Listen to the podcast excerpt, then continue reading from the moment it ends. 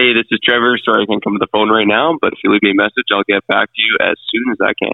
Trevor, there's A lot of things I want to talk about, okay? My life is all over the place. I, I just read a quote talking about how if you spend any time on someone else's dream, that is time that you're not spending on your own. And that that scared the shit out of me, okay? Uh, what, what time is it right now? Nine o'clock? Dog, call me back. I'm going through it. Good morning.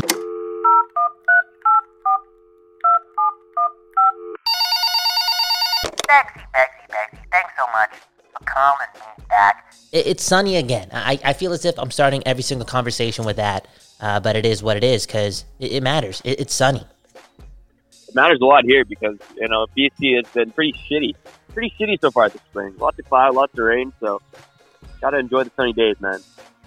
Yeah, and it's 10 a.m. and I'm smoking a joint and, and I'm having this conversation about to dive into a lot of things, okay? A lot of things into my life.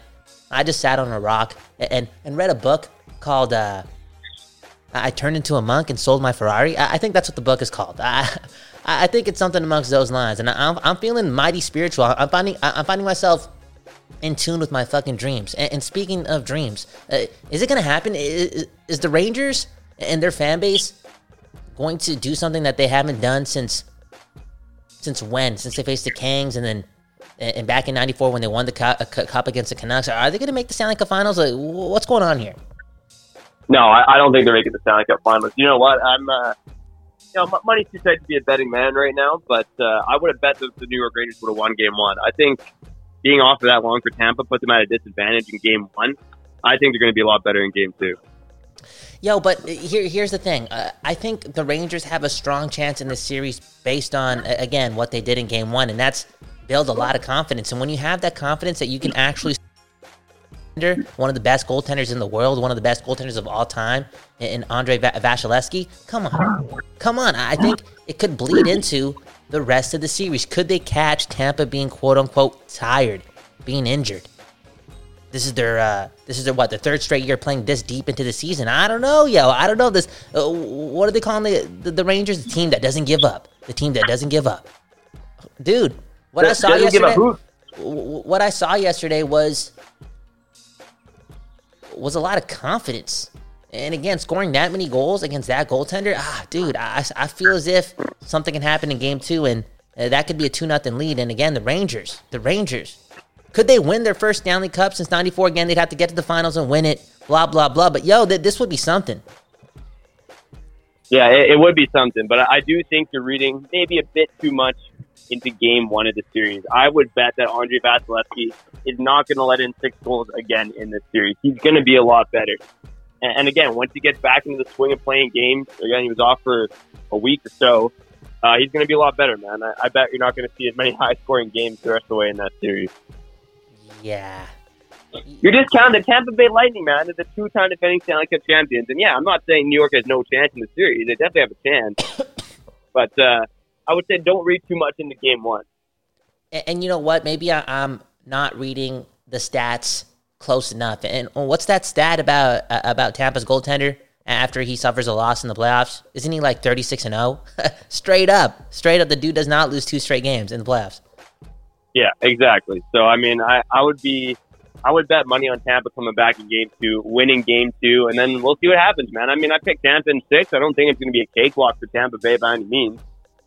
But uh, all I'm saying is, uh, don't don't be overvaluing the Rangers after game one. I think you know they were, like I said yesterday, they were outplayed by Carolina in the second round. They just, you know, they had the better goaltender, and they're definitely a more complete team now. They made some great additions at the deadline, and, and Filip Chytil, man, holy smokes, that guy, uh, no pun intended, is on a heater right now. I think I read a stat like he's the youngest or the first player who's under 22 to have at least seven goals in the playoffs or something like that.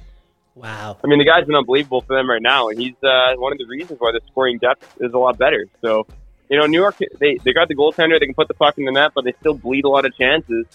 And I just think Tampa's going to be tighter defensively in game two, and I think that's going to bode well for them going forward. Yeah, I, I feel as if the Rangers are going to lose some players this offseason as well. They have a couple UFAs, and they're probably not going to sign them all. But the growth of that kid line and seeing what they're going to be able to do next season, it's going to again allow them to be great year in and year out. I truly believe it. You know, uh, they may not be the deepest of teams in their forward group, but I feel as if they have the goaltender, they have Adam Fox, and they have a great. They have they actually have a decent crop of forwards. Real talk, and so, it is pretty. Yeah. Pretty star-studded at the top, and yeah, the Rangers are going to be uh, one of those teams, and I, I, I'm low key jealous. I'm low key jealous. I wish Jim Benning wrote that letter four years ago, but the dude probably doesn't know how to write a letter. Let's be honest. Let's be real, bro. and you know what? What I even forgot was that New York and Tampa met in the conference finals in 2015. hmm I mean, like the Canucks have made the playoffs once since then. I mean, New York has gone through a full rebuild, and now they're back in the conference finals. What have the Canucks done? Nothing. Nothing other than one fluke appearance in the 2019-20 playoffs in the bubble. So I mean, yeah, it's, it's frustrating from a Canucks perspective to see New York, who tore it down, quote unquote, in 2018, uh, already be back in the conference finals. So yeah, I think you should be jealous as a Canucks fan. And I know you and I are probably too young to feel the uh, the 1994 hate. Definitely that uh, over 35, over 40 crowd, though, they're feeling it, and they don't want the Rangers to win. I think. Sportsnet ran a poll on Halford and Brough uh, on the morning show earlier this week about, you know, which team do you want to see this win the Stanley Cup? And the Edmonton Oilers finished ahead of the New York Rangers in the vote by Canucks fans. New York Rangers Wow. voted last in terms of uh, who do you want to see win the Stanley Cup, which can't be a huge surprise, to be honest. Wow. Damn, that's so interesting. I I wonder, I wonder, Trevor, you know, from that demo, right? Now let's talk about like the, the mid 80s to the mid 90s, uh, that demo of Hockey Fan. I wonder how many of those fans, die hard Canucks fans, actually hated the Oilers. Now, did they beat up the Canucks a lot? Uh, of course they did. But who did they get to watch? They got to watch Gretzky and company. And uh, you know how we're talking about, well, I've been talking about uh, you know, my love for Connor McDavid for years. Oh, openly, openly. And I, I think I said it uh, last week how, yeah, I don't want to see the Oilers win, but I want to see McDavid win. Uh, But what happens when McDavid wins? The Oilers win. I, I'm trying to say I'm being kinder to the Oilers because of McDavid. And I wonder if that era of Canucks fans, yeah, they got beat up by the Oilers again, but did they appreciate the Oilers because of what Gretzky was doing? And what Gretzky was doing was putting the game on the map, doing things that a hockey fan has never seen before. And I think we're seeing that in Connor McDavid right now. Yeah, hundred percent. And I, I I saw an interesting stat from uh, NHL. I think it was NHL this morning, and they were saying that Game One of the Western Conference Finals was the highest viewed conference final game since like 1999 on television. And you want to know why that is? Because fucking Connor McDavid was going against Nathan MacKinnon. I mean, star power sells, man, and there was plenty of it in Game One. Star, Um, yeah, and obviously you're right. Game One delivered. Star So, I mean, that's- power sells. It really does. And, Yeah. and not to discredit uh, the Cale Makars and the Nathan MacKinnons and the Leon Draisaitls who's, do, who's doing something on one fucking foot, doing incredible things on one fucking foot. Not to discredit those guys, but the numbers are that high because of Connor McDavid. Eh, He's not just a star. This this dude is again the best player since Gretzky. And I think I heard someone on Sportsnet talk about this yesterday how years ago, people were concerned about the scoring. They really were. And then nothing really changed but the scoring. And I'm talking about, you know, the, the nets didn't change. The goaltenders didn't really have to like shrink their equipment that much. You know what I'm saying? None of that stuff really changed, but the goal scoring went up. And it's because of the generation, the next generation. And now we're seeing possibly some like Gretzky's numbers may get caught. I, I guess what I'm what I'm trying to say is these like postseason numbers that Gretzky put up, you never know. Connor McDavid may one, one year, may, it may may not be this year, but one year he may be able to match that type of output based on performance and skill and amazement. He, he's the best player since Gretzky. He, he's literally Yeah. there's a great chance, a great chance that he's the second best player ever when it's all said and done. And that's saying a lot because Gretzky was a thousand points better than anyone.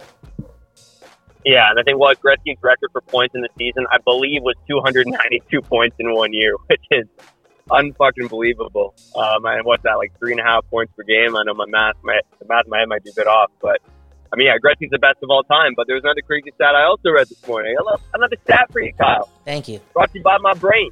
Brought to you by Twitter. Yeah. Um, Connor McDavid was the first player since the 1995-96 season to register a combined 150 points in regular seasons in the playoffs. Yeah. And back in 1995-96, uh, all of Lemieux, Jaromir Jagr, and Joe Sakic hit that mark.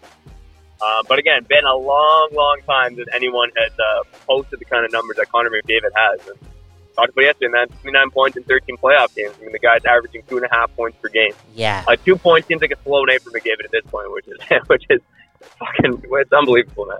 It's unbelievable, and it's not stopping. And it's his determination. I, I truly believe that if Connor McDavid played four game sevens en route to uh, a Stanley Cup championship uh, and whatnot, right? He played four game sevens and he had 28 games played in the playoffs. There's a good chance that this guy would put up 60 points, 65 points. Straight up, I feel as if he's going to get three points, two points every game in the playoffs. And yeah, it's the skill, but it's also his determination. And you, you know when we saw that, Trevor? We saw that when he faced the media and said, I don't give a fuck. I want Evander Kane. And who did we compare him to? We compared him to Tom Brady. That's the type of determination this guy has to win championships. I, I truly believe it, and he hasn't done it yet. But there's another level to this guy. Not only is he, he, he the most skilled player, the best player since Gretzky, he's he's on a fucking mission in the playoffs, and that's not easy to do. And at the rate that he's doing it, it's it's like, yo, this guy is twice as good as any player in the league. You can argue that he's twice as good as Nathan MacKinnon. He's that damn good. He's that damn good. He's so crazy. Bold He's take. so crazy. Bold take. Bold take. But would you? s- No, there's we could go on. We can go off forever about uh, Nathan MacKinnon, but it's the fucking morning, yo. We got shit to do.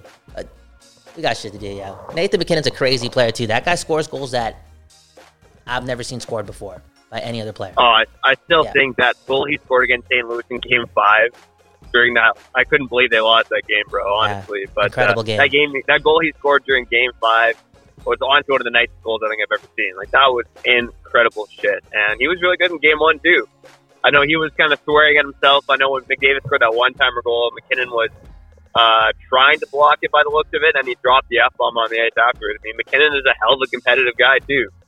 And uh, yeah, I, again, I can't wait to watch another game of this series tonight. And who knows, man? I uh, I just got this feeling that Edmonton's going to find a way to do it.